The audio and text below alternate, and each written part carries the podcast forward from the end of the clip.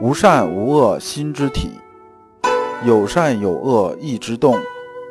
知善知恶是良知，为善去恶是格物。各位同道，大家好，我是老刘刘长志。您现在在收听的是由老刘播讲的《传习录》通俗讲解。老刘说心学，带您领悟心学入世的智慧。各位同道，大家好。今天我们继续讲解《传习录》，今天的题目是“唯我和兼爱之拗”，对应的《传习录》章节是一四二。这一节啊，我们还是带这么几个问题：一、如何分辨似是而非的细微差别；二呢，杨子啊讲唯我，他有什么谬误；三呢，墨子啊讲兼爱，他这里边又有什么谬误？我们看《传习录》原文啊。来书云：“杨墨之为仁义，相怨之乱忠信，尧舜子之之禅让，汤武楚相之放伐，周公莽操之聂政，漫无印证，又焉侍从？”这段的意思啊，顾东桥又来了封信呐，说什么呢？说我前面举了好多例子啊，这里边呢事情啊基本差不多。但是我们后边都知道，有的做的对啊，有的做的好像不大对，这细微之处嘛，我们怎么去分辨呢？我们把这个典故啊，是大概讲一下，这就需要耗点时间了。这杨墨之仁义啊，指的是什么呢？杨墨指的两个人呢，一个是叫杨朱，一个是墨翟，也就是啊杨子和墨子。杨子啊，主张的是什么？主张是唯我啊。杨子啊说的最著名的一句话是什么呢？叫。拔一毛而利天下，不为，就是说我拔根头发能对天下有利，那不好意思不拔。他主张的是什么意思啊？是说啊，我们只要啊，每个人都把自己做好，那么自然天下就太平了。所以呢，不要去干扰别人的事儿，每个人呢修好自己。他这个也是有点偏了，偏到哪儿去了？如果大家都这么干的话，很多人就会变得很自私啊，这个世界就会变得相对比较冷漠了。所以他这偏了，然后呢，墨子的主张是兼爱啊，兼爱是什么意思啊？是说啊，我爱父母啊，像爱路人一样。反过来之后呢，我就是爱路人，就像爱父母一样。那么这样呢，显然是不大公平啊，因为父母为你付出那么多，你的亲人为你付出那么多啊，那么呢，你爱个路人就像爱他一样，这显然是不大公平的。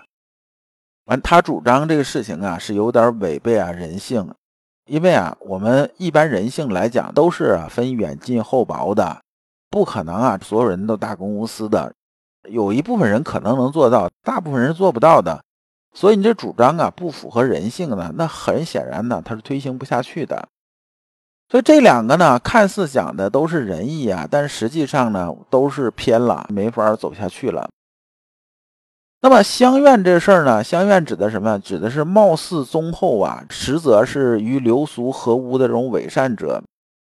孔子啊，对乡愿这事情啊非常不爽的。他讲乡愿得之贼也，他心里非常厌恶这个。老刘把乡愿这个解释一下，乡愿就是什么呢？看着好像是什么都支持，然后呢喜欢迎合大家。比如说现在所谓主流的白左呀，有的可能能知道。就是那个倡导啊，人呐一定要自由，一定要怎么样怎么样，就搞这些东西的。他实际上可能自己品德就很败坏，特别个人作风很差劲的，就是很乱的这种啊。然后呢，他是为了自己啊找个立足点，或者是什么呢？有些人作恶的时候，他就是来找证据，说你这么做是符合啊人呐独立自由的，你这么干吧，这么干对。哪怕是人家干一些很无耻、很下流的事情，他也去迎合。这个就是相愿。就是啊，完全没有道德底线的，顺着说嘛。那么关于啊尧舜子之之禅让这个事情啊，这样子的，尧舜这禅让啊，基本就不说了。就是尧传帝位给舜呢，他觉得他儿子确实不怎么样，帝位呢可能就祸害人了，就传给舜了。然后舜呢，他的儿子啊，就是官二代嘛，人品也是很差劲。然后舜呢，最后啊把帝位传给谁了？传给了禹了，就是传给大禹了。那么古代是这样，以天下为己任呢，确实是把良知啊放在首要地位上。但是子让这时候就不一样啊。子让这个人呢，是战国时候燕国的丞相，就是燕国的相啊。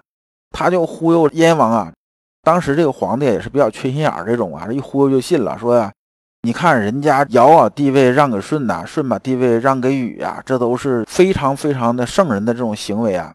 然后这个王啊被忽悠在，最后呢上了当了，把这个国君呢直接给子之了。等到他给了之后啊，立马子之就翻脸了，回头在这宫殿后边就弄了房子，就把这个王啊关到里边了，基本上就是给吃喝，剩下的对不起。别的啥事你也甭那啥了，这叫窃国呀。虽然讲的啊都是禅让这件事情啊，但是我们明显能看得到啊，尧舜呢是以啊天下为己任的，就是说把良知啊放在首要的地位上，而子之呢他完全是私心的，是窃国呀。但是啊禅让这个行为是一样的，那么我们怎么去分辨？那么汤武呢和楚相呢又有什么分别呢？汤呢，原来是啊商朝这么首领，后来啊他灭掉了夏桀这个著名暴君嘛。武呢指的是武王姬发，就周武王嘛。周武王也就是西周的开国君主啊，他是啊灭掉了商纣王，这个都是啊拯救天下人民于水火呀，避免天下涂炭的。这个明显啊就是心有良知啊做了一件事情。但是项羽就不一样啊，项羽干了一件什么事儿呢？他就是把当时的义帝给杀掉了，杀掉了完之后自立为西楚霸王，这个是个弑君的事情。那么再讲啊，摄政这个事情啊，周公莽操，周公是谁呢？周公就是周文王姬昌的儿子。武王死了之后啊，成王继位，但是成王啊岁数很小，就是很年幼嘛，国家也不能让一小孩来管事儿啊，那怎么办呢？那周公呀带他管事儿。等到啊成王大了之后啊，周公啊就把国家权力啊交给成王，也是一心为国啊，也是没什么私心的。但这个莽啊是指王莽啊，王莽篡位啊，改国号为新呐，自己又称帝，这就不说了。还有这个操呢，指的是曹操，《三国演义》大家都知道，挟天子以令诸侯嘛，这里边老刘就不去展开说他了。这是前边讲这些事儿。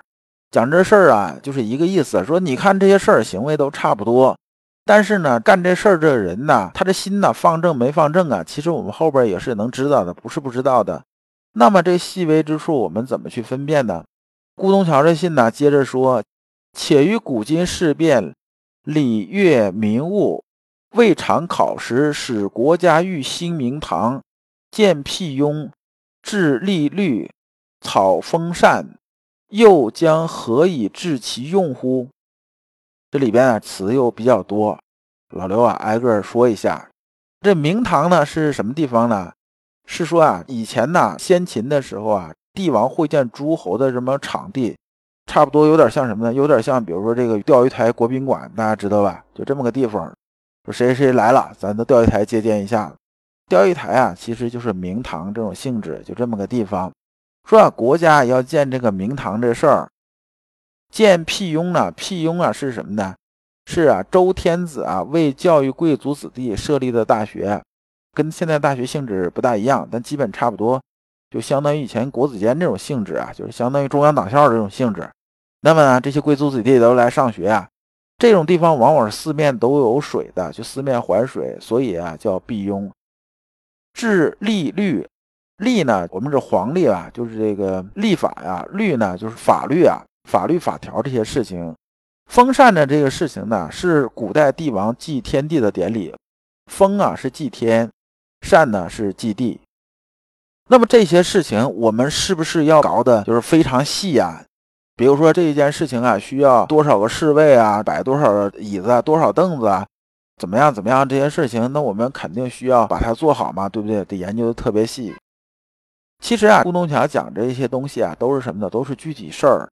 具体事儿呢，我们在这里边讲是什么呢？就是物啊。大家要把这个弯子一定要转过来，否则往后讲的时候你还是听不明白。我们之前讲啊，说弑父啊，这个弑父是一事，就是我们讲这个弑父啊是一件事儿。我们讲物的时候啊，就是义对应的物就是啊弑父这件事儿，这个事儿和物是一码事儿。阳明心学里我们一直都这么讲，你要知道这事儿。那么呢，顾东桥讲这所有东西啊，都是一个外求的东西。说你重心呢，还是要放在具体事儿上，而不是放在哪儿呢？不是放在心上。最后啊，他是用《论语》啊里边有句话呀，所谓这封信的这种结语，说：“生而知之者，义理耳。若夫礼乐名物，古今事变，亦必待学而后有以验其行事之时，此则可谓定论矣。”说啊，《论语》里边也是这么说的，说这些事情啊，你一定啊还得啊做到什么程度呢？做到验其行事之时，就是说呢。还是要把事儿做好的。顾东桥最后总结这个意思，就是说呢，我觉着这个物和心它应该是并重的，或者呢，这个物呢要比这心呢稍微重一点儿。因为啊，这部分内容啊，就是顾东桥问的。我们看这所有这些东西啊，都是跟治理国家有关的。那么下一部分呢，先生作答的时候肯定是讲如何治理国家了。那么我们下一讲啊，就讲先生怎么的回答。如果你不知道如何进入心学殿堂，如果你在为人处事时经常左右为难，如果你在入世践行时经常茫然无措，那么你可以加老刘的微信。老刘的微信是老刘说心学的首字母加三个六。老刘为你答疑解惑，带你趟过晦涩的暗河，到达智慧的彼岸。本讲内容就讲完了，我们下一讲讲的内容啊是治理国家的关键是什么？感谢诸君。